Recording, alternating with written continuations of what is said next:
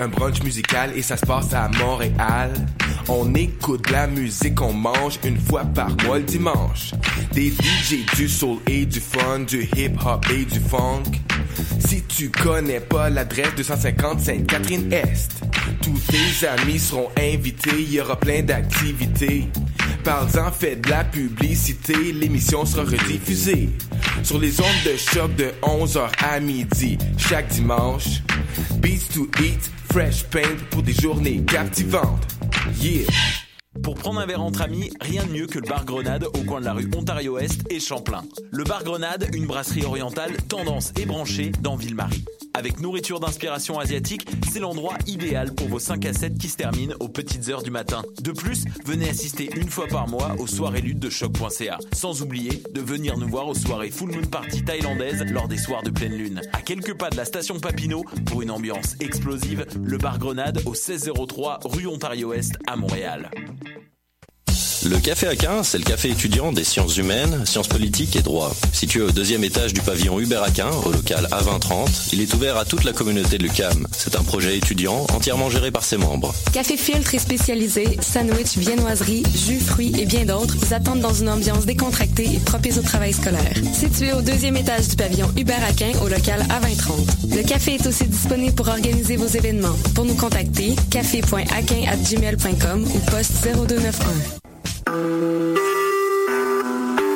Vous écoutez Choc pour sortir des ondes.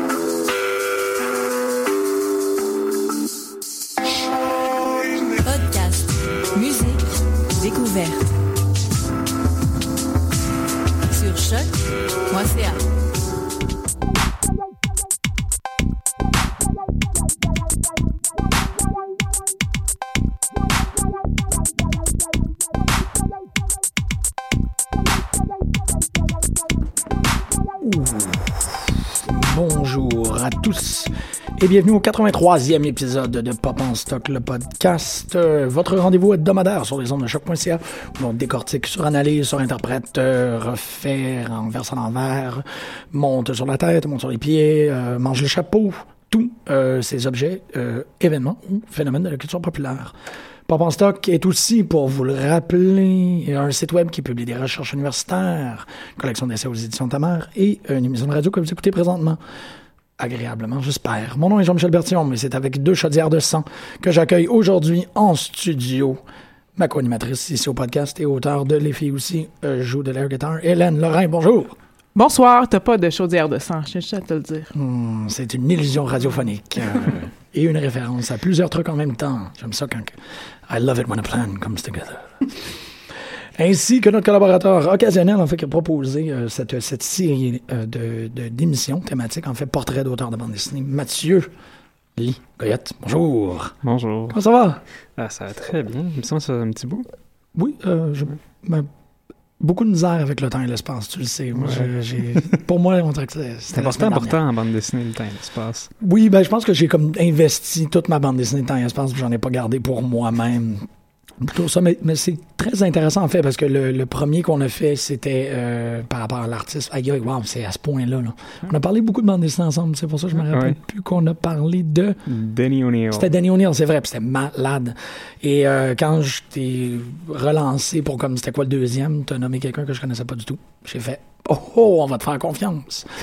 Et euh, c'est. euh, J'espère que ça t'est pas déçu. non, pas du tout. Loin d'eux, en fait. Et c'est pour ça qu'aujourd'hui, ça me fait immensément plaisir de parler de Tadao Tsugi, qui euh, a été... Ben, en fait, c'est un auteur qu'on n'avait pas du tout la chance de connaître euh, jusqu'à la réimpression en 2013. 2015. 2015, ben, c'est encore pire, de la part de John Quarterly, d'une espèce de, de- d'anthologie qui s'appelle Trash Market, une très très belle anthologie, qui est fondamentalement à peu près le- l'équivalent BDistique d'une édition Criterion. Moi, c'est comme ça que je me suis Ouais, senti. ouais, pas mal, ouais. En, en lisant, j'étais comme, hey, bonne job. Ah, euh, c'est une très belle édition, ouais. Ouais, ben surtout avoir un dossier critique et ainsi de suite, ce qui, nous permet de, de, de un peu plus comprendre. De pouvoir faire l'émission. Oui, c'est ça. même, hein. Ben, Parce qu'il y a très peu de choses sur Tadao Tsuge. Oui. Euh, quand même, là, quand on, quand on se met à fouiller. Là. En français aussi, il n'y a pas grand-chose. Ah, j'ai- J'étais en France récemment, puis j'ai essayé de fouiller, puis autant que c'est des grands, grands mangaphiles là-bas, euh, Ouais. il, il- il me renvoyait continuellement. Ah, il y a un truc qui a été publié euh, au Canada. Je suis comme, ah, non, c'est correct, je vais, je, vais- je vais acheter un Thor. Mais, euh, mais c'est quand même extrêmement intéressant. En fait, c'est une, très belle édition. Puis, je suis pas 100% d'accord avec ce que tu dis sur le fait que si on n'avait pas le paratexte, on n'aurait pas pu faire une émission. Parce Ah que les. Oui, non, je sais, mais juste au cas où que les gens sont comme. Ben là. Non, la, la, la BD est vraiment, vraiment, vraiment intéressante. Puis, euh, c'est un peu la structure que je t'avais proposée. C'est qu'en fait, en le lisant la deuxième fois, ce que j'ai constaté, c'est que oui, c'est bien beau le- l'ordre chronologique, parce que c'est comme ça que- qu'on a publié euh, les strips. En fait, c'est en ordre chronologique. Donc, on part de décembre 1968 et on termine en avril 1972. Mais euh, il y aurait eu la possibilité de faire un remix de ce livre-là, de faire quelque chose de thématique. Mhm, Puis de vraiment euh, correctement illustrer les- le parcours individuel et artistique de, de M. Tadao, euh, disons peut-être de manière plus cohérente. C'est c'est vraiment intéressant d'avoir, euh, comme le premier, moi je l'aurais mis totalement en dernier. Mhm. C'est vraiment, euh, on peut le, le- on- sais quand même pas trop utiliser des, des expressions sur l'année, mais on pourrait brasser ce, ce livre-là comme un paquet de cartes pour faire comme, OK, voyons voir. Euh, ça fait au final quelque chose qui ressemble pour moi fondamentalement à un processus qui passe de euh, l'enfance en première partie, ensuite vers l'âge adulte et la compréhension de ses enjeux. Euh, les obligations euh, de, de qu'est-ce que c'est l'âge d'adulte. Puis entre le 2 et le 3, on se retrouve avec quelque chose qui ressemble un peu à la fuite du réel. Le troisième, c'est vraiment le crépuscule de l'existence. Le quatrième, c'est la salvation par l'art. Fait que c'est, euh, pour le, le 50 minutes qui reste, à peu près la forme qu'on va prendre, si tu me permets la proposition. Ben oui, tout à si vous me permettez la proposition. Moi, j'ai une question de base, vraiment. On t'écoute. Qui est Tadao Tsugi? Ben, Tadao Tsuge, euh, ce, qui est, ce qui est intéressant avec lui, c'est que c'est un mangaka qui a, qui a jamais été, euh, comment dire, il- selon ses dires, a toujours eu beaucoup de difficultés, en fait, à vendre des mangas. Il n'a jamais vendu beaucoup. Ça n'a jamais été un mangaka qui a vraiment fait, euh, fait fortune. Là. On n'est pas en face d'un, d'un, Shigeru Mizuki ou d'un, euh, d'un Osamu Tezuka. Euh, c'est un mangaka qui a toujours été un peu dans l'ombre, euh, qui, qui a été euh, considéré bon culte au fil des ans euh, pour, euh, pour un lectorat qui était essentiellement euh, ben, fasciné là, par le, le manga des années, des années 60, là, le premier boom. Donc, un Puis- lectorat d'initié. Oui, oui, c'est ça Mm. quand même. Euh, Et même là. Oui, oui, puis même, là, là, son, euh, son frère, euh, dont le nom m'échappe, Yoshiharu. Yoshiharu Tsuge, si, si j'ai bien compris, en fait, est un peu plus connu. En tout cas, ses œuvres sont plus bien plus disponibles que celles de Tadao Tsuge. Euh, Ben, parlant, je ne sais pas si on va revenir sur son frère, mais pour éclaircir euh, Hélène et les auditeurs, moi, en faisant mes recherches, je me retrouvais peut-être à une, une page sur trois de recherche euh, et- Internet sur Tadao. Je me retrouvais à une page qui parlait de son frère, euh, qui est... euh, c'est quand même pas c'est quand même pas peu là mais il est comparé et mesuré comme étant le Robert Crumb du Japon Son frère. son frère Oui, oui, exactement fait que c'est toujours et, et Tadao C'est son petit frère ouais de 4 ans. ah oui, Tadao est, est- est le plus vieux.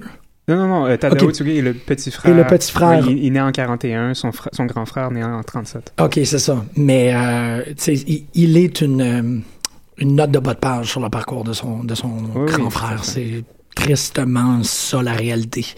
Que dans l'entrée Wikipédia de, de euh, Yoshiharu, il y a et son petit frère fait de la BD aussi. Oui, C'est ça. C'est juste comme ouh. Oui, puis c'est ça, de Tadao Tsuge. euh, bon, j'ai jamais eu, euh, jamais travaillé euh, sur euh, sur des euh, sur des formats très longs. Ça a toujours été comme la majorité des mangaka de l'époque euh, réunis dans des dans des volumes, euh, dans des dans des revues en fait, euh, qui sortaient euh, sur une base mensuelle ou bimensuelle. Puis, euh, donc, c'est ça, c'était des récits qui faisaient en général euh, soit 30, soit 40 pages, surtout des 40 pages. Là, dans l'anthologie Trash Market, c'est essentiellement des récits de 40 pages qu'on a. Puis, euh, c'est ça, Tsuge, c'est euh, c'est un artiste qui vient vraiment, bon, donc, comme je disais, il est né en 41, donc c'est vraiment un artiste de l'après-guerre au Japon. C'est quelque chose qui traverse euh, totalement toute son œuvre. Puis, ensuite...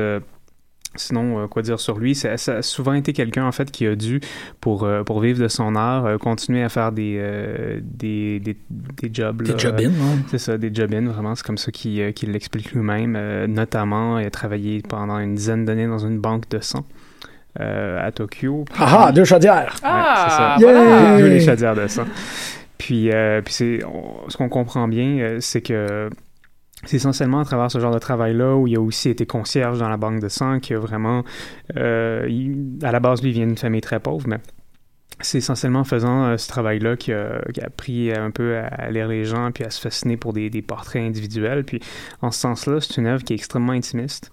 Euh, ce qui a peut-être euh, ce qui a peut-être expliqué en partie euh, pourquoi ça, ça, a pris autant de temps avant que ça soit traduit dans la mesure où est-ce qu'il s'intéresse à des, à des portraits de gens qui ont des obsessions euh, puis qui sont pris en fait dans un dans un carcan sociétal qui est, qui est très très japonais puis qui peut nous paraître assez étranger, dans la mesure où est-ce qu'en lisant Trash Market, euh, je me disais, euh, un peu comme quand on lit euh, euh Tatsumi, en me disant, si j'avais pas nécessairement le contexte socioculturel de l'époque, l'espèce de lutte très féroce, hein, très bouillante qu'il y a au début des années 60 au Japon entre des idées socialistes puis des idées plus nationalistes, je il me semble que j'aurais vraiment perçu ce mangaka-là comme un misanthrope de la pire espèce, intéressé seulement à, à, montrer, à dessiner un peu des, des, des, déchets de la société, puis des gens qui, à tout coup, sont prêts à, à chavirer, puis à tuer mm. leurs femmes, à tuer des enfants, ou comprenant les résultats. Là. Donc, euh, c'est ça, c'est vraiment quelqu'un qui s'intéresse à des, à des gens qui sont pas toujours commodes. Mais c'est ça, mais en même temps, ça, euh, le, bon, le, le, Japon de l'après-guerre, c'est, c'est un de tes grands terrains d'expertise. Tu connais très, très bien ça. Tu es définitivement dans les personnes, euh, quand le sujet est abordé, je suis toujours content que tu sois là. C'est, c'est vraiment comme un, une chance que, une pierre d'assise. Mais, euh, étant moi-même pas si euh, connaissant à cette époque-là, ce que j'aime beaucoup dans le, le portrait, c'est que c'est fait avec tant d'affection c'est ça, tu tu dis oui, il y a, dans, dans, le portrait cette idée-là de vraiment avoir euh, des déchets, là, des, des, des, gens, les, marginaux de la des pires espèces. Mais il, il est pas qu'il démonise pas, pas qu'il ne les enlaidit pas, mais un peu à la manière de Robert Morin, genre qui, qui les laisse euh, exister dans toutes leurs imperfections. C'est juste comme il y a un moment où tu t'embarques, tu sais. Euh, l'espèce le, de petit personnage euh, ambigu qui est continuellement en train de palper les fesses du gars qui a tellement chaud qu'il n'arrête pas d'enlever son chandail pour flexer ses muscles, devient comme quelqu'un de... Ben, vient un personnage. Ça, ça, pour moi, ça encore... Euh, ben, c'est que chez, Tsugi, en tout cas, il faut, faut, faut, bien, euh, faut bien mentionner que, ben, en fait, comme tu disais tantôt, les, les, les œuvres là, qu'on, a avec nous, ce sont les seules euh, qu'on a pu trouver. Donc, elles s'étendent de 68 à 72. Et concrètement, c'est un artiste qui a commencé à travailler en 59-60 et qui travaille encore aujourd'hui. Donc, euh, c'est sûr que bon, on va essayer de faire un portrait de l'artiste. Oh, yo, on a un petit échantillonnage. C'est un très petit échantillonnage qui est basé essentiellement sur sa période euh, où, euh, selon les spécialistes, euh, il a été en fait le plus euh, il, était, euh, ben, il était vraiment au sommet de son art, c'est ça. Au tournant des années 70, c'est le moment où il y avait le plus de contrats, où justement il n'y avait plus besoin de travailler dans une banque de sang, puis où il était vraiment là, considéré comme une, grande figure du manga d'après-guerre, puis du manga indépendant des années 60 mais c'est sûr que ça nous donne un très petit aperçu sur son œuvre. Mm-hmm. euh, je crois que ça ne nous empêche pas toutefois euh, d'avancer puis d'avancer plusieurs choses intéressantes par celle, euh, à travers celle-ci, dans la mesure où est-ce que euh, c'est ce qu'on, moi ce que je, ce que j'ai trouvé par rapport à ses autres œuvres, puis est-ce que j'ai, ce que j'ai pu comprendre des planches japonaises que j'ai vues, son œuvre c'est essentiellement toujours centré autour autour de la même posture là, face face à sa société là. C'est, jamais quelqu'un qui s'est mis comme ça s'est pas viré de bord un jour puis a commencé à faire du, manga, euh, du shonen ou du manga genre grand public euh, avec des, des, personnages avec des super pouvoirs. Il est toujours vraiment resté là, dans, des, dans des thématiques très très près là, des, euh, de ses considérations sociales. Ouais, c'est ça, c'est ça. La société a changé, mais il a toujours, il a toujours conservé cet aspect portraitiste que je pense que c'est sur le site web même de, John Accordingly où il y a en fait, on le décrit comme étant quasi documentariste, quasi cinéma vérité. Oui, mais en fait, il est l'auteur d'une des premières bandes dessinées reportages euh, au monde. Euh, donc en 70-71, ça s'appelle euh, Uri, euh, Uranishi no Sato, qui se traduit par Uranishi Village. Puis, euh, en fait, euh, c'est un, une BD qui lui avait été commandée par un magazine euh, pour femmes. Puis, il lui avait demandé, en fait, de faire un portrait de région pour euh, montrer, en fait, euh, la, la, la dépeuplade des régions, là, la déruralisation des régions. Puis donc lui il est parti euh, en voyage, puis il a fait des, des, des portraits qui, qui ressemblent beaucoup en fait là, il y a des planches qui se trouvent sur internet qui ressemblent beaucoup à ce qu'il fait dans le Trash Market. Mais là on, il travaille avec euh, avec un matériau tiré euh, directement du réel avec des témoignages, des transcriptions, puis euh, un des premiers cas de BD reportage. Ben oui, c'est extraordinaire ça. J'ai une autre question, parce que moi, je connais vraiment pas beaucoup ni l'histoire du Japon, ni l'histoire des mangas, et je suis ici parce que c'est le fun, c'est agréable. C'est toujours agréable. Euh, mais est-ce que... Et c'est ça, on, on- quand même, les mangas euh, contemporains euh, où, euh, c'est ça, il y a des super pouvoirs, euh, on les connaît bien, mais dans l'histoire du manga, quel est le rôle de Tadao Tsuge? Est-ce que c'est le premier à faire ce genre spécifique-là, intimiste, ou il, ou s'inscrit dans une lignée, ou... Peut-être que je. Ben, il y a- euh, Ben, y y toujours il y a eu euh, il y a, il y a Shihiro Tatsumi, euh, qui, euh, dès les années 60, a fait plusieurs. euh, ça, c'est édité aussi chez John and Quarterly, dans des très belles éditions. Puis, euh, c'est euh, c'est encore une fois là, des portraits de société. C'est quelque chose qui était. Qui, je dirais pas qu'il était très à la mode parce qu'au niveau du lectorat, c'était pas très à la mode, mais disons que dans, la, dans le manga davantage d'auteurs des Mhm. années 60, les gens sont vraiment concentrés à faire justement des, euh, des, des portraits. On n'est vraiment pas dans la fresque épique, on est vraiment dans quelque chose d'intimiste, dans, dans des récits, dans le fond, qui sont extrêmement euh, existentialistes dans leur rapport au monde. On essaie de rentrer dans la tête des personnages, puis euh, on essaie de donner euh, au lecteur à vivre euh, la condition, euh, je sais pas, la condition d'un salariman, la condition d'un pêcheur, la condition d'une prostituée. On est vraiment en fait dans cette espèce d'approfondissement psychologique. là. Donc, c'est pas le seul, il s'inscrit dans une espèce de scène. Oui, tout à fait. Je dirais que pour rebondir sur ce que Jean-Michel disait tantôt par rapport à son, à son, son traitement là, des, des personnages qui sont, qui sont qui sont pas toujours des enfants de cœur, ce qui est intéressant chez, euh, chez Tadao Tsuge, c'est qu'on on est, oui, on est certes, on est toujours dans le pathétique, hein, dans, dans, ces personnages, mais il est pas, euh, comment dire, il est pas, euh, il est pas outrancièrement cruel avec eux. hein. Il, il nous montre, il nous présente pas des personnages pour les faire souffrir. Non, il en fait pas des souffres-douleurs. Euh, il est pas en train de les pointer du doigt en disant c'est à cause de cette vermine-là que la société japonaise va mal. Non, pas du tout. Au contraire. Précisément, à mon- avis, parce que c'est quelqu'un justement qui vient des bas-fonds de la société japonaise, euh, qui a toujours été euh, très conscient de l'idée que sa famille avait pas suffisamment d'argent pour, pour manger, que lui a grandi dans le Japon de l'après-guerre, donc un Japon qui s'est complètement écroulé économiquement. Puis euh, il va d'ailleurs témoigner dans, dans il y a un passage, euh, en fait, une espèce de, de témoignage autobiographique à la fin de l'édition chez, chez John and Quarterly qui est très beau là-dessus, où est-ce qu'il y a un passage où il explique à quel point en 1956, quand les autorités japonaises et plus largement les médias japonais vont annoncer la fin de l'après-guerre, à quel point il n'a pas senti ça, lui, la fin de l'après-guerre, puis à quel point c'était vraiment une espèce de... de, de, de, de, coup de marketing, là. Ouais, de coup de Ouais. marketing, un peu une espèce de césure historique un peu arbitraire en disant, ben là, on s'est... euh, essentiellement, on s'est... On s'est euh, les, euh, les, euh, les liens de, de subordination économique qui nous liaient aux vainqueurs sont amenuisés, on a pu négocier une forme d'indépendance économique, puis le pays va, va se mettre à mieux aller. Donc, c'est vrai qu'il y a une espèce de boom économique, mais euh, ce qui est touchant dans son témoignage, c'est à quel point, concrètement, dans le, dans le tiers inférieur, mettons, de la population, c'est pas quelque chose qui s'est ressenti. C'est quelque chose qui s'est vu, bon, dans les mesures publiques, euh, en, en général, dans les mesures sociales, mais euh, c'est ça. Ça n'a Mhm. pas réglé non plus le problème au Japon. Puis, euh, puis de toute façon, c'est un mangaka qui a connu la pauvreté la, la- la première moitié de sa carrière, jusqu'au début des années 70. Puis ta question aussi est, est vra- vraiment pertinente dans l'optique que, au-delà de la bande dessinée aussi, c'est là où l'art était au Japon Ah, à ce moment-là. ok. Tu sais, C'est comme, euh, Mathieu, tu vas pouvoir me le dire directement, mais euh, Iku de, de Kurosawa, c'était à peu près à cette époque-là. Ikiro, Ikiro, excuse-moi. euh, c'est 52. Ah, ok, ouais, de même. Là où Kurosawa est toujours un peu à, à l'avance, mais c'est l'histoire d'un d'un vieil homme qui, qui explique, en fait, qui voit un peu euh, c'est cette, ce- cette histoire-là se dérouler devant lui. Euh, euh, Il y a le, le, le cinéma de, de d'Eshigara aussi. Il, y avait, il, y avait- il y a énormément de, de, de réalisateurs à cette époque-là qui se faisaient. Qu'est-ce qui faisait Kurosawa à peu près à cette époque-là? Début des années 60, Ouais. il y a Jimbo.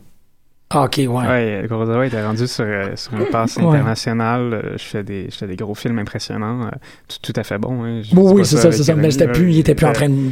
Non, c'est ça, il était plus en train de faire des petits portraits de la société japonaise. Il était vraiment rendu ailleurs.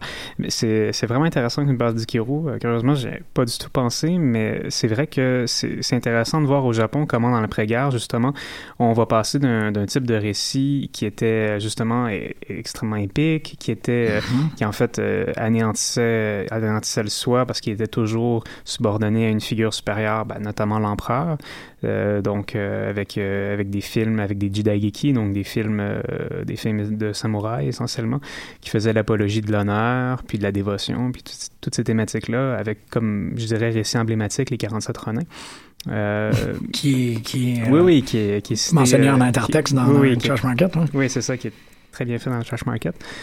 Puis, ce, qui est, ce que je dirais qui est intéressant avec la génération d'après-guerre, c'est à quel point ils se sont beaucoup inspirés, notamment de la, littérature russe. Euh, tu parlais d'Ikiru. Ikiru, c'est une adaptation de La mort d'Ivan Ilitch de Tolstoï.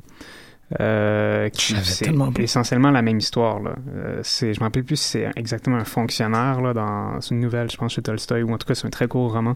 Euh, mais est- Je suis sûr qu'il est long pareil. vraiment- ça m'a vraiment surpris. Il est vraiment pas si long que ça. Puis, euh, puis, puis c'est ça. Puis Kurosawa va être euh, extrêmement influencé aussi par, par Dostoevsky, par L'Idiot. Il va faire une Mhm. adaptation de L'Idiot qui, qui est très belle. Puis c'est sûr que si j'aurais à, à- déterminer là, une espèce d'inspiration littéraire pour, ce genre d'artiste-là, pour euh, c'est vraiment la littérature russe, c'est vraiment euh, en particulier l'œuvre de, de euh, L'Idiot, Les Carnets du Sol, où est-ce que justement on essaie de creuser dans des personnages qui sont pas nécessairement des personnages très beaux. Hein, euh, Mais, val- valide. Ben oui, Mais tout à valable, fait. c'est ça? Oui, valable, ça c'est clair. Puis, euh, puis c'est ça, ils vont, ils vont patauger là-dedans. Puis je l'ai, toujours vu parce que c'est, quelque chose qui est chez Kurosawa, mais aussi beaucoup chez, chez Naruse, Mizoguchi, puis tous les auteurs de la nouvelle vague japonaise, là, euh, notamment Imamura puis Oshima, dont Mhm. on, on pourra reparler peut-être plus tard.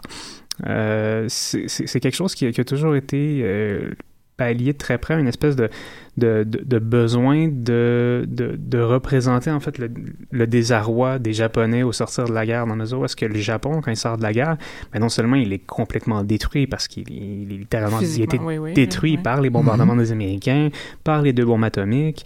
Il doit se relever de ça, il doit, il doit essayer de composer aussi avec les, justement les, ces deux catastrophes euh, nucléaires. Donc euh, il y a énormément d'inconnus, c'est vraiment une espèce de, de désert de ruines. Mais il y a aussi au niveau euh, idéologique, au niveau de l'esprit puis, puis de l'imaginaire, l'espèce de, de, une grande cassure avec, euh, avec le fait que l'empereur ait renoncé à, son autorité divine. C'est quand même quelque chose qu'on qu'on a, je trouve qu'on a de la difficulté à s'imaginer encore aujourd'hui, dans la mesure où est-ce que, à l'époque, en 45, quand, quand l'empereur s'adresse à toute la nation, euh, il faut rappeler que il s'adresse à eux sous la pression de, des Américains, puis il renonce publiquement euh, à la radio à ses pouvoirs divins, et puis euh, petit aparté euh, via Kurosawa, il y a un très beau passage dans l'autobiographie de Kurosawa qui, représente bien, en tout cas qui, nous aide bien à comprendre l'espèce d'urgence qu'il y avait à cette époque-là en 45. Kurosawa raconte que ce matin-là, il s'est rendu au studio de la Toho, puis que tout le monde, lui y compris, euh, se rendait euh, au travail avec euh, leur... le, nom japonais m'échappe, mais le petit katana qui sert à se faire seppuku. Ah, ouais.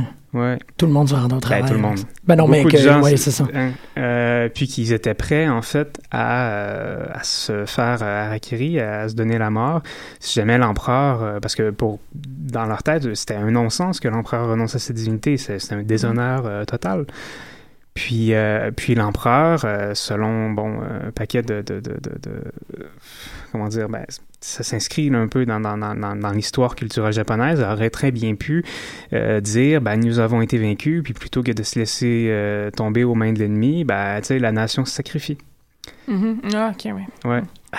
Puis, euh, puis oui, puis en tout cas, c'est un très beau passage dans son autobiographie où est-ce que justement il, il revient puis il décrit comment il se sentait puis à quel point ça a été traumatique puis à quel point c'était un, jour particulier puis tout le monde avait vraiment une expression ben, assez lourde puis bon c'est ça, ça devait être une drôle de journée au bureau. Mais c'est une très, très belle aparté parce que ça, pour moi, ça éclaircit énormément qu'est-ce que, de quoi on parle. Tu sais, c'est du jour au lendemain, Dieu est mort. Ben, c'est- totalement. C'est ça, ça fait que c'est comme, il y a, il y a un- il y a une très très longue période historique et culturelle au Japon où tout le monde regardait vers l'empereur, tout le monde regardait, comme tu le dis, vers l'histoire et vers la grandeur de l'Empire. Puis là, t'ouvres la radio un matin, puis t'as Dieu qui fait Ouais, pas vraiment, après tout, je m'excuse, je suis un peu comme vous autres. Puis là, du jour au lendemain, tout le monde doit faire euh, OK, c'est Toute la qui société doit se reconfigurer. C'est ça, puis c'est Complètement. qui sont ces gens-là? Tu sais, je suis pas en train de regarder euh, son excellence. Mhm. Je suis vraiment en train de regarder le, le gars à côté de moi maintenant, ou la dame. Ou, puis là, c'est comme aplanir la société, à dire, ben là, il n'y a plus... Mais ça, ça se conjugue en plus au fait que le, ça, le Japon est en ruine. euh, Mais c'est ça. Fait que, ils, sont, ils arrêtent de regarder un, un, un, un phénomène surnaturel, puis là, tout d'un coup, ben, ils, doivent regarder le bâtiment, puis il n'existe plus. mhm. Puis là, ils doivent regarder, ben c'est ça, ils doivent commencer à regarder les gens qui marchent dans la rue avec eux autres parce qu'ils n'ont plus de raison de lever les yeux vers le ciel. Ça, c'est. Non, mais dans la catégorie des traumatismes nationaux, euh, c'est sûr qu'au Québec, on va souvent parler du traumatisme des référendums, là, mais le Japon. Je pensais euh, que tu parlais du verglas. mais dans le cas du Japon, c'est clair que. Ah, Oui, Mais- oui, ça traverse euh, toute la production culturelle japonaise de l'après-guerre, là, d'une manière ou d'une autre, là, euh, est traversée par ça. c'est super bien écrit. En fait, tu l'as très, très bien synthétisé. Je suis impressionné. Wow. Mais c'est ça, en même temps, ça, ça fait qu'il y a des gens qui font, ben, qu'est-ce qu'on. Qu'est-ce qu'on. C'est quoi le portrait? Puis là, Oui, le portrait, ça on peut se retourner, puis du coup, il- évidemment, euh, comme tu parlais de Dieu est mort, ben, dans une espèce de posture nietzschéenne, euh, voulu ou pas, ben, on se retourne vers l'individu, on se retourne vers, vers soi, puis on essaie de, on essaie de, de, fouiller dans, ces bébites-là, essayer de comprendre, euh, c'est ça, la condition humaine euh, sur un tout autre euh, niveau. Ouais, ouais, c'est, ça que Tadao Tsuge, bon, ça, avec le, le, le pe- le petit échantillonnage, a essentiellement réussi à faire. Tu sais, il passe vraiment, comme je disais, de l'enfance, l'âge adulte, la compréhension des problèmes de l'âge adulte, puis en- ensuite, ben, qu'est-ce qu'il y a au-delà de nous-mêmes? C'est vraiment... euh, j'ai encore à, à bout de souffle par rapport à ce que tu dis. Je suis comme, wow, ouais, yeah. Ça Mais euh, sinon, ben, pour... euh, pour- lire. Ben, Ouais. ça se lit vite, hein? Oui, quand même. Quand Très vite, hein, ben, de Mhm. faire ça le manga, euh, ça se lit toujours très vite. C'est ça qui est pratique quand même. Ouais. Euh, donc, peut-être pour, euh, pour retourner peut-être plus dans le vif euh, du sujet par rapport à Tsugi. Oui. Euh, moi, je me demandais, euh, en fait, j'ai une question à te poser. Comment euh, comment t'as trouvé ça, son style un peu naïf? Moi, ça me cause pas de problème. En fait, c'est, j'ai pas le choix de répondre au jeu là, par rapport à ça. C'est que euh, c'est peu importe comment tu le dessines. Pour moi, c'est peu importe comment tu dessines, c'est qu'est-ce que tu dessines. Euh, Il y a des moments euh, extrêmement particuliers dans la façon comment il a décidé de dessiner des trucs euh, d'une brutalité extrême, mais tout en conservant des lignes très naïves. Parce que bon, vous allez, vous allez voir si vous l'avez pas lu, là, c'est on dirait du début de carrière. On dirait vraiment qu'il commence à dessiner à ce moment-là, mais au final, je pense qu'il n'y avait pas vraiment de besoin de faire plus que ça. En même temps, le pacing de la bande dessinée est quand même assez particulier parce que, de ce que j'ai cru comprendre, John Quarterly a euh, inversé les planches. Oui, comme ça arrive souvent, pour euh, rétablir un sens de... Ben, pour établir plutôt un sens de lecture accidentale gauche-droite. Honnêtement, c'est la première fois que je vois ça. Moi, Ah je ouais? n'ai, je n'ai rarement lu. Les euh, Yoshihiro Tatsumi, euh, chez Ryan Quarterly, sont édités par euh, Adrien Tominé, c'est la même chose. Et Tomine a permis ou accepté? Ouais, ouais, il y a une espèce de petit paragraphe là, au début là, qui essaie de te faire croire que c'est une bonne solution, là.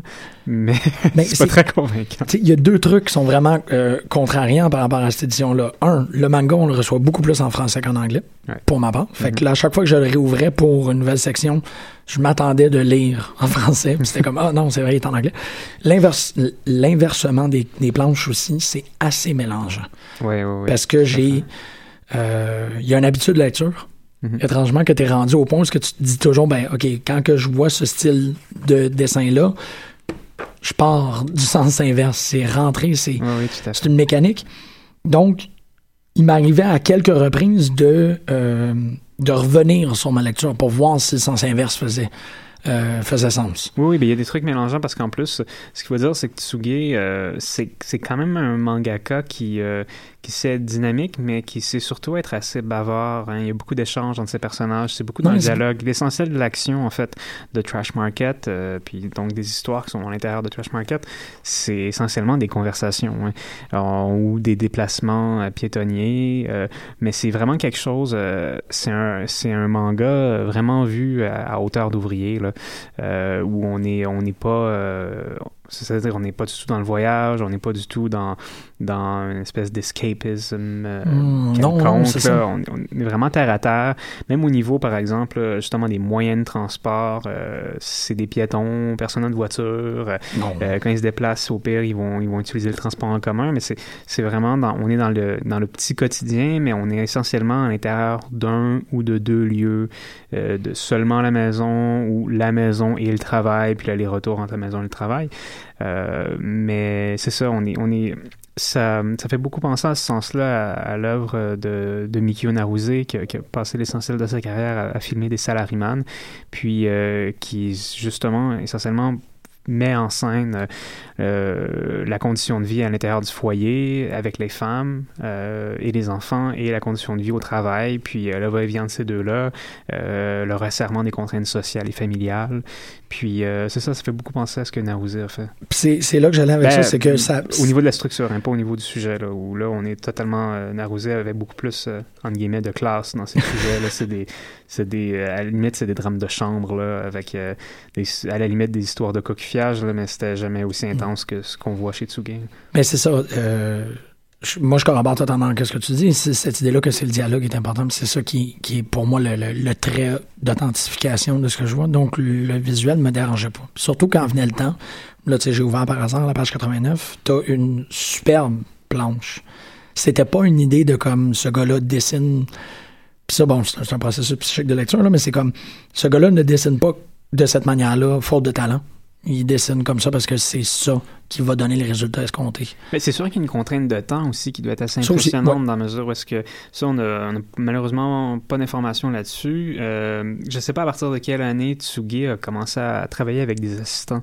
Ce qu'il faut savoir, c'est que mhm. dans l'industrie du manga, ben, tout comme dans l'industrie euh, franco-belge aussi, c'est juste qu'on n'en parle jamais, il y avait des assistants, des gens qui faisaient les arrière-plans. Il l'a été lui-même. Lui, lui-même a été euh, assistant de son frère, d'ailleurs, de son fameux grand frère. Euh, donc c'est ça. Je, je sais pas à partir de quel moment il commence à travailler avec, des assistants, mais si on regarde dans, dans Trash Market, la, la, la, courte histoire qui m'a le plus frappé, en fait, c'est A Tale of Absolute and Utter Nonsense, qui est une histoire de, de jeunes révolutionnaires qui décident parce que parce que fait eux ils ont ils ont pas un sou puis euh, ils croulent sous les ponts euh, de s'en prendre à la figure justement d'autorité par excellence au Japon qui, est encore l'empereur hein.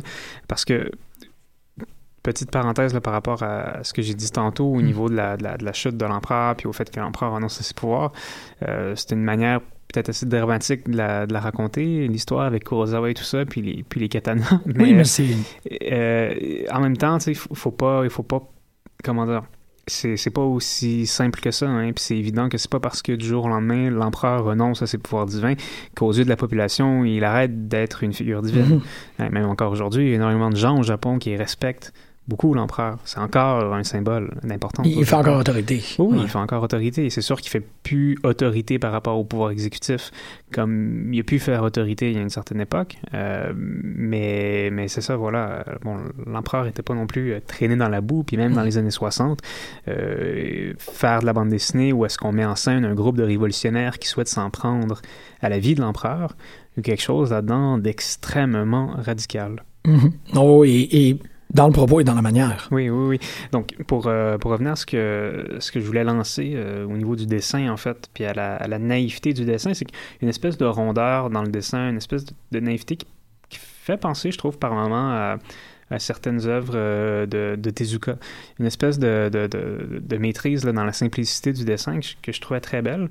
Puis ce qui est intéressant, je trouve, chez Tsugi, c'est à quel point les, les, les, les, protagonistes de ces histoires, les, les personnages principaux, ils sont, euh, sont toujours dessinés comme ça avec, euh, avec des lignes très simples mais qui les rapprochent aussi parce que, étant donné que les lignes sont très simples, c'est comme s'ils pouvaient plus facilement manipuler leur faciès.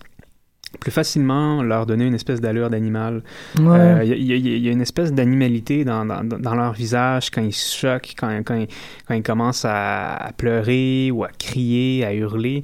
Euh, puis dans cette nouvelle-là dont, dont, dont- dont je parle, euh, Tale of Absolute and Utter Nonsense, vers la fin, quand ça devient vraiment hyper sanglant, puis que les forces de l'ordre, les, les policiers en fait sont en train de donner des coups de matraque, puis que il y a même un, il y a même un type parmi les révolutionnaires qui s'est fait, qui s'est fait seppuku, Mhm. puis il y, a un, il y a un flic qui met le pied dans ses tripes. Là. On est vraiment rendu dans, dans quelque chose d'intense. Euh, là, justement, le dessin devient de plus en plus simple. Il y a une espèce de, euh, par rapport à la violence, là, où justement, il va un peu, euh, comment dire, ramener son, son dessin puis les individus qu'il représente un peu à leur état de matière brute, là, un peu comme si c'était, plus ça devient violent, plus les personnages sont mous. Sais, une espèce de, Ben, ils deviennent grotesques. Ouais, c'est ça. C'est grotesque, c'est comme ça se ramollit, puis on, on est vraiment justement très loin de l'image du salariman qui est droit, qui a une bonne posture, euh, dans un tu sais complet cravate machin là, euh, qui, qui est très euh, avec avec des lignes justement qui, qui, qui partagent bien les différentes parties de son habit, de Mhm. son costume. Euh, tandis que là, c'est ça, on est chez les pauvres, ils sont habillés avec des guenilles, puis c'est c'est boueux, c'est sanglant, puis puis il y a un rapport au sang qui qui traverse là, en tout cas Trash Market, puis qui, sans faire de la psychologie de comptoir, c'est évident qu'on peut pas penser, qu'on ne peut pas ne pas penser à son expérience dans une banque de sang pendant 10 ans. Ouais, ouais, ouais. Euh, parce que en plus, dans le témoignage autobiographique qu'il nous livre à la fin de l'ouvrage, euh, il est extrêmement précis aussi euh, quant à l'apport que, que cette expérience professionnelle a eu sur son œuvre. C'est ça, il, non, il nie pas du tout là, que ça a vraiment été un gars au centre de tous les personnages qui met en scène. Là. Ça, c'est. Mhm. Il n'y a pas de distance, Ouais. fondamentalement. Oui, oui. Puis ce que tu disais tantôt par rapport, euh, tu, tu feuilletais l'ouvrage, puis euh, tu étais tombé justement sur une case hyper détaillée. Puis c'est c'est ce que c'est un des trucs qui me charme le plus en fait chez Tado Tsuge, c'est vraiment la, la coexistence. En tout cas, pour moi, de, de deux régimes d'expression. Il y a vraiment deux régimes de dessin, je trouve, Mhm. qui se côtoient dans son œuvre. Puis il y a vraiment, il y a, comme s'il y avait deux vitesses. Là. Il y a une vitesse avec un dessin rapide, un peu mou, euh, qui est vraiment dans la quotidienneté. Puis il y a un second registre qui est dans une forme d'hyperréalisme, dans la mesure où est-ce que il y a énormément de traits, énormément de ratures. On est dans une espèce d'hyperréalisme où est-ce que par moment, où est-ce qu'il représente des trains par exemple, ou des, Mhm. ou des paysages lointains, ou des, des- des silhouettes dans la ville, où je me demandais, est-ce qu'il y a du collage là-dedans, Ah ou est-ce qu'il y a du traçage, parce que la, forme, euh, au niveau de la perspective aussi, a, a tellement beaucoup d'assurance par rapport à ce qu'il peut faire, qui est, qui oui, plein d'assurance, mais d'une assurance qui est totalement différente. Euh, puis c'est ça, quand, quand il bascule dans cet autre registre-là, je, trouve je, le, je le trouve fascinant parce qu'en plus, bon, euh, souvent, la, la, ben, la nature de la, de la case va changer totalement. Il va pas, euh, c'est pas utilisé, euh, c'est pas utilisé à toutes les sauces. Là, c'est pour des moments très particuliers. C'est pour des, c'est pour des visions souvent qui proviennent des visions oniriques, là, donc Ouais. qui proviennent des rêves, ou c'est pour des souvenirs, ou c'est des, ou pour représenter des espèces de visions de l'esprit qui vont euh, qui vont justement euh, un peu comme impacter euh, la psyché des personnages à ce moment-là. Puis il y a un rapport justement Mhm. que je trouve qui est très expressionniste par rapport à ces images-là. C'est vrai. Ils sont un peu disséminés. Là. Il y en a quelques-unes. hein. Ça se compte sur le doigt d'une main à chacune des histoires qu'ils racontent. Mais c'est vraiment, là, ça vient ponctuer l'œuvre avec une force qui est, qui est assez incroyable parce que ça fait interagir, justement, en faisant interagir deux niveaux de dessin, il fait interagir deux niveaux de réalité. Puis Mm. euh, c'est euh, c'est quelque chose, là, sans, sans, sans toujours faire des, des comparaisons avec le cinéma, c'est juste que ça, ça me paraît ça me paraît tellement euh, ça, me, ça me paraît enrichir en fait l'œuvre de Tsuke euh, fait penser à ce qui se fait à l'époque euh, ben, notamment chez euh, chez Masaki Kobayashi, euh, dans son harakiri, justement, euh, quand, quand le personnage se fait harakiri ou quand il y a une espèce de moment dans le film où est-ce que les, les, codes du Bushido commencent à se tordre, puis où le personnage principal a conscience, en fait, des limites du système dans lequel il s'inscrit, ben là, la caméra de Kobayashi va se mettre à, vriller, à faire des espèces de, plans qui vont aller dans des obliques, l'éclairage devient justement beaucoup plus en contre-obscur, puis la, la, direction photo du film change. Il y a comme on change de registre, on, on part de quelque chose qui est dans le réalisme, puis on bascule dans quelque chose qui est beaucoup plus expressionniste. Puis il y a beaucoup de ça chez Tsugi. Ouais, non, c'est super bien dit, en fait, qu'il y a comme euh, une technique pour représenter un registre et ensuite, quand on veut, c'est ça, je tombe sur, euh, à la page 86, une scène de cabaret où, euh, ben, pour les gens qui auraient le livre là, sur vous, sinon, euh, bonne chance, où la, la danseuse n'est qu'un contour blanc, puis il y a comme une figure qui est seulement un contour noir en arrière, mais tu sais, ça, ça dit énormément. C'est une planche qui est extrêmement belle. T'es comme, wow, OK. Ça, ça vient. Oui, puis après ça, il rebascule dans quelque chose justement d'un peu plus naïf puis d'un peu plus casual. Mais euh, c'est assez fascinant à quel point il est capable de, c'est ça, d'alterner entre les deux. Oui, et c'est ça, fondamentalement, la réponse à ta question, c'est tu sais, dès que tu as la, pour moi, là, dès que tu le, dès qu'il te rassure qu'il est capable de faire autre, autrement, ou dès qu'il te rassure qu'il y a le, je veux pas dire le talent, mais l'expérience, disons, euh, d'un travail, euh, d'un dessin travaillé, ben là, immédiatement, ça embarque un espèce de comme, OK, ben c'est qui a choisi de faire ça de cette manière-là. Puis s'il l'a choisi, ben il doit vouloir essayer de dire quelque chose. Puis c'est là où c'est véritablement un recueil qui se lit à multiples, euh, à, plusieurs répétitions, sans vraiment faire d'efforts. Mm-hmm. Je me suis pas senti vraiment comme ah, ben, pour les fans de l'émission, je vais le relire, puis oh. C'est le devoir de la semaine. Ben, c'est ça, non. Et puis même que euh, un, un, bon livre ou un grand livre va faire en sorte que tu vas toujours voir quelque chose de, nouveau à chaque fois que tu l'ouvres. Euh, tu, mentionnes, avec raison évidemment, ton, ton, ton affection pour The Tale of, uh, pardon, A Tale of Absolute and Utter, utter Nonsense. M'excusez, j'ai toujours la misère avec mon anglais, même temps.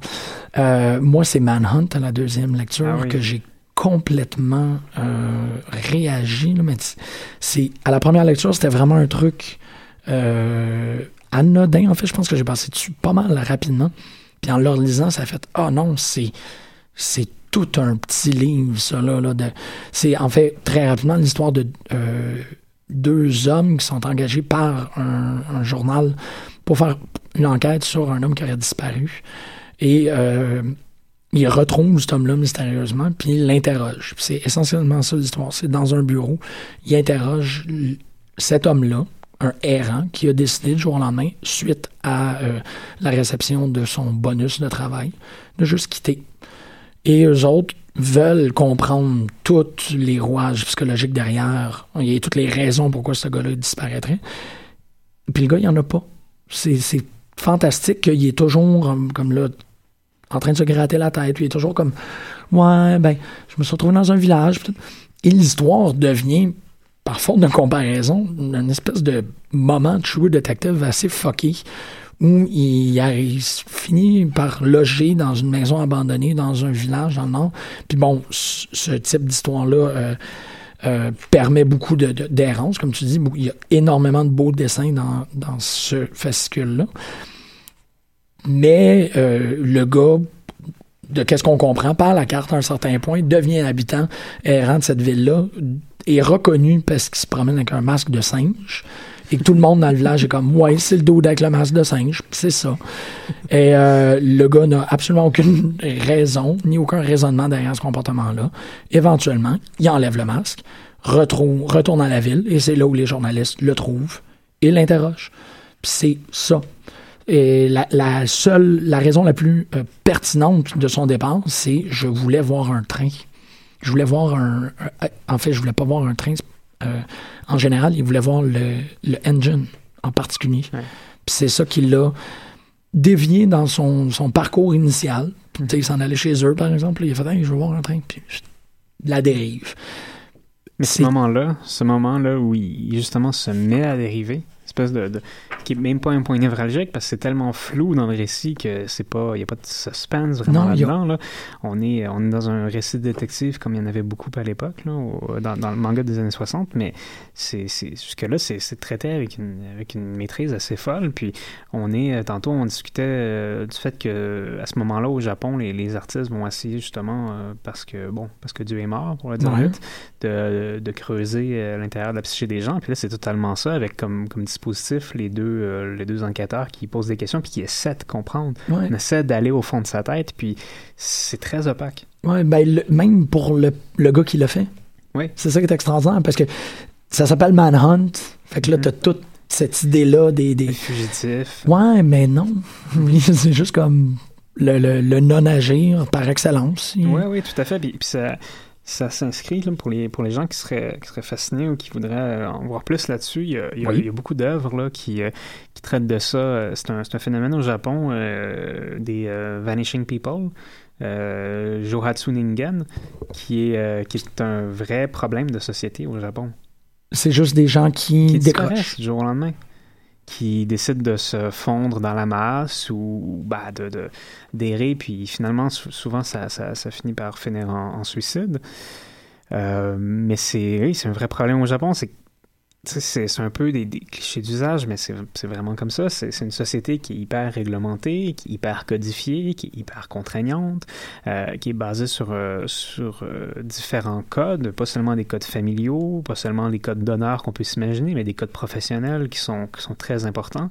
Puis, sais, si on voulait parler un peu rapidement, euh, moi je dirais qu'il n'y a, pas un individu qui est fait pour vivre dans un système aussi Mhm. Contraignant ouais, que ça, ouais, c'est hein. rigide, là. C'est très rigide, puis c'est... Oui, c'est ça. Une fois de temps en temps, au Japon, il y a quelqu'un qui, qui pète une coche, puis... euh, Ici, il y a des gens qui, qui Ben, c'est commettent ça. des tueries. Ben, au Japon, euh, il y a très, très peu de meurtres à chaque année. Les gens font juste disparaître. Ouais, c'est, ça, c'est extraordinaire. C'est pas un, ça, un pétage de coche psychotique où on- tu mets des bombes. Non, non, c'est juste tu, tu finis par être comme du bois mort sur une rivière. Oui, c'est ça. Hmm, C'est, indescriptible et fantastique en même temps. C'est juste une espèce de. Ouais, je suis à court de mots. Moi, ça m'a fait vraiment penser Ben, à. c'est une distinction que faisait. Euh, je me rappelle plus c'est un des personnages qui. euh, C'est un, des personnages de Paul Schrader dans un de ses films à lui où c'est Paul Schrader en entrevue. Mais en tout cas, c'est Paul Schrader qui a dit ça d'une manière ou d'une autre. là. Ouais. Euh, qui faisait justement la distinction en disant que euh, quand, euh, quand quelqu'un justement pétait une coche au Japon, ben il s'enfermait chez lui puis il, il, il se suicidait, Mhm. tandis qu'aux États-Unis, quand quelqu'un pète une coche, ben il sort de chez lui puis il tue tout le monde avant de Ouais, bon, s'enterrer. Il va en prendre une coupe Driver. avant lui, avant, c'est ça. Paul Ouais, Schrader, c'est le scénariste de, de La de Taxi. Driver puis de Yakuza. C'est ça, ok, ouais. Ben, c'est probablement ouais. dans Ouais, Yakuza qui aurait. Ouais, ouais. Ben, mais c'est vrai, c'est. Ouais, ouais, ouais, non, c'est une très, très belle. euh, Puis c'est ça, il y a, il y a des. euh, pour revenir au, au Vanishing People, euh, c'est ça, il y a des gens qui disparaissent. C'est quelque chose qui est, qui est très bien mis en scène dans Vanishing Man de Sho Imamura. Ah, que pas vu. Puis c'est ça, c'est c'est vraiment un problème qu'il y avait au Japon. Puis il y a une espèce de.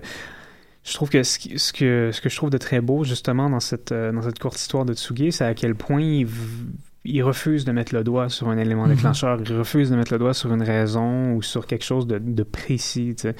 Euh, puis c'est ça ça donne au récit une espèce de ben, une très belle universalité en fait. Et à l'inverse, avec euh, euh, Song of. euh, pardon, pas avec Song of avec Up to the Hilltop. C'est To the Hilltop?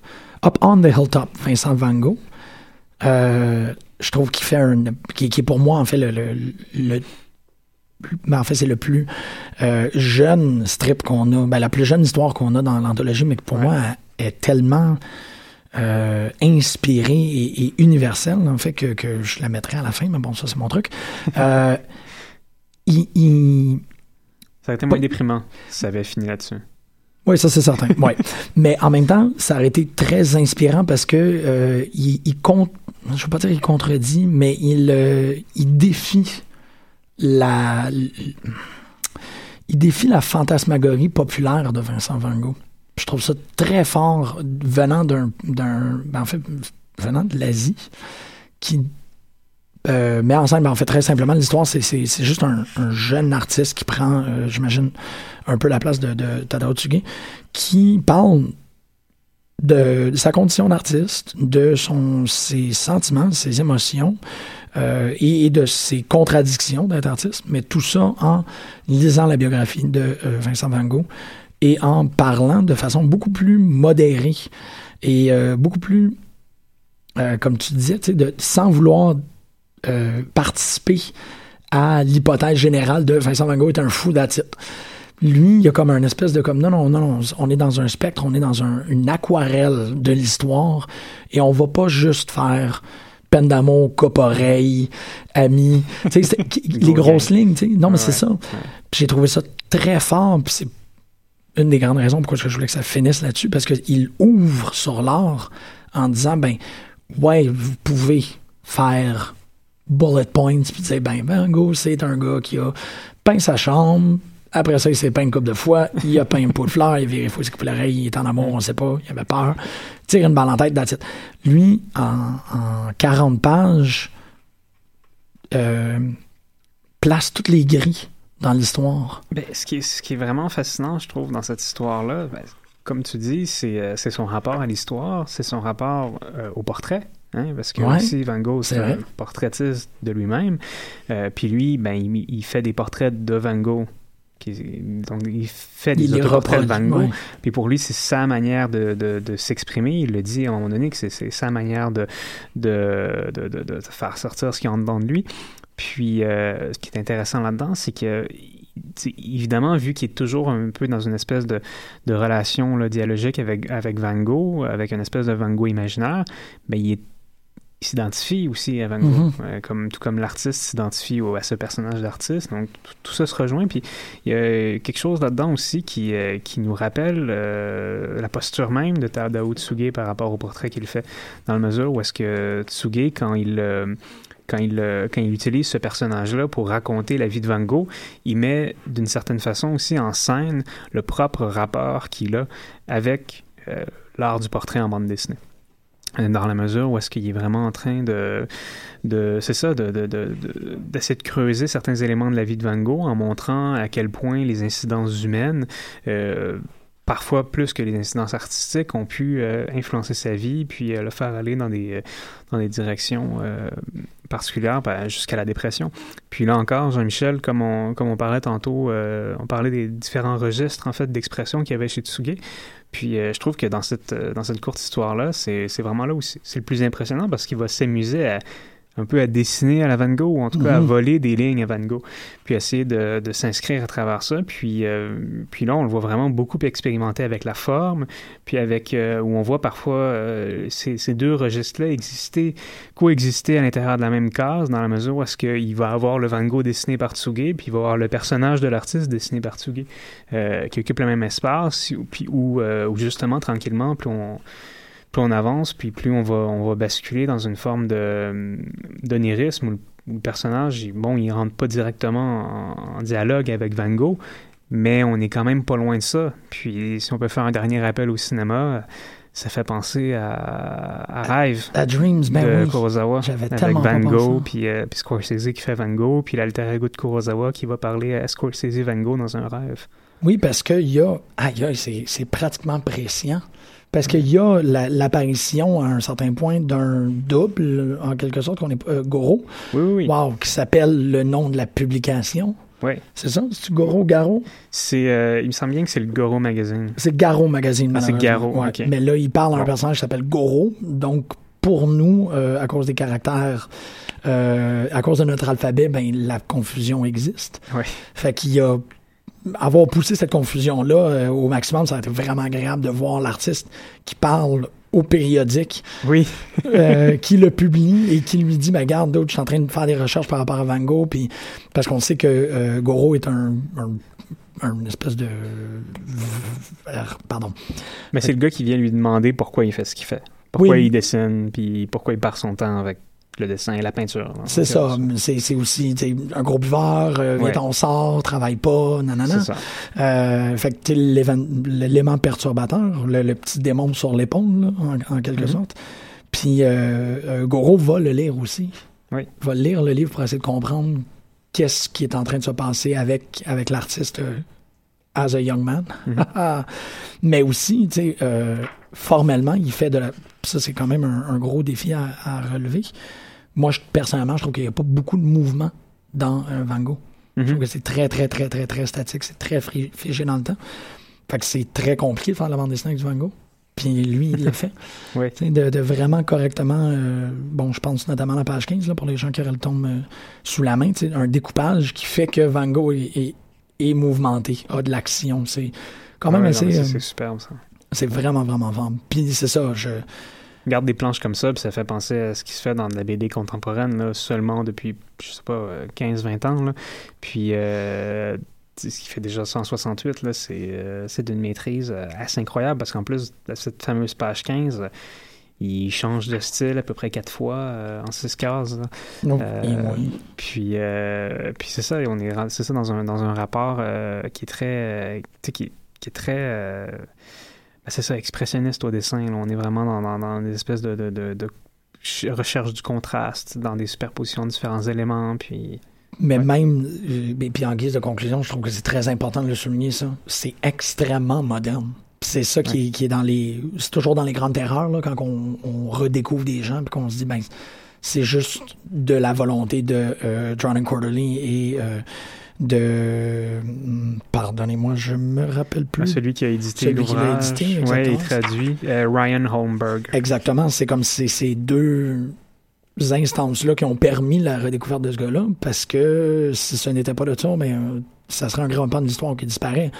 À la fois dans une espèce d'idée que, oui, la modernité en bande dessinée, elle est bien fun, puis elle est bien moderne, mais elle n'est pas si neuve que ça.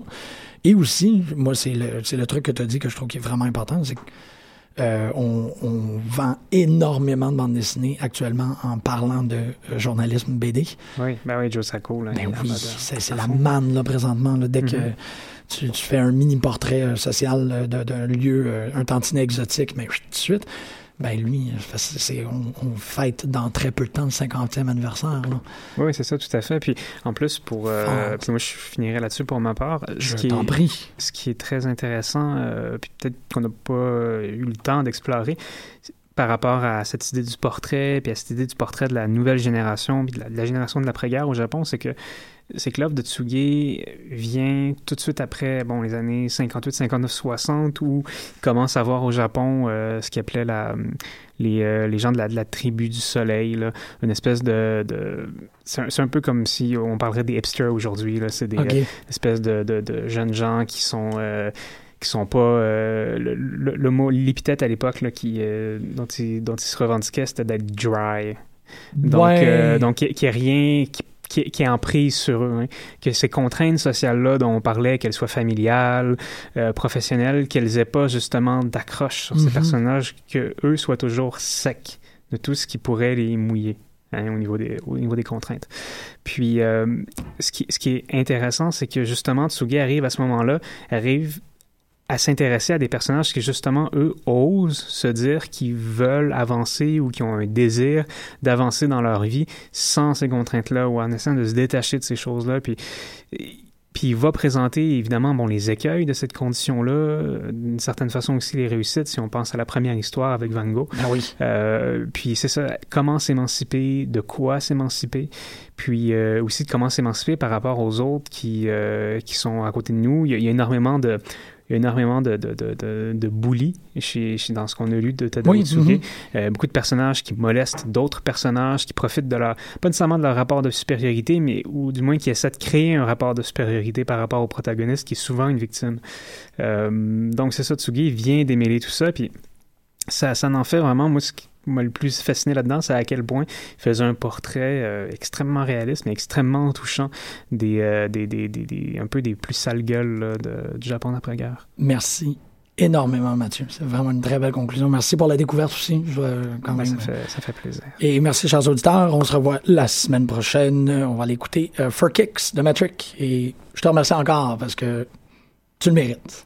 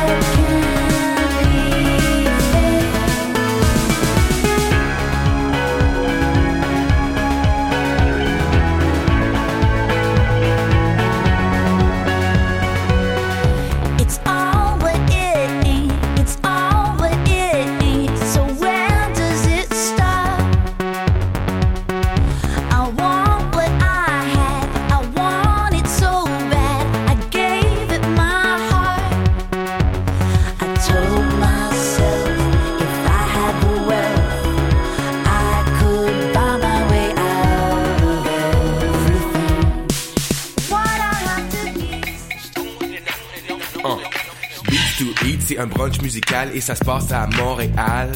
On écoute de la musique, on mange une fois par mois le dimanche. Des DJ du soul et du fun, du hip hop et du funk.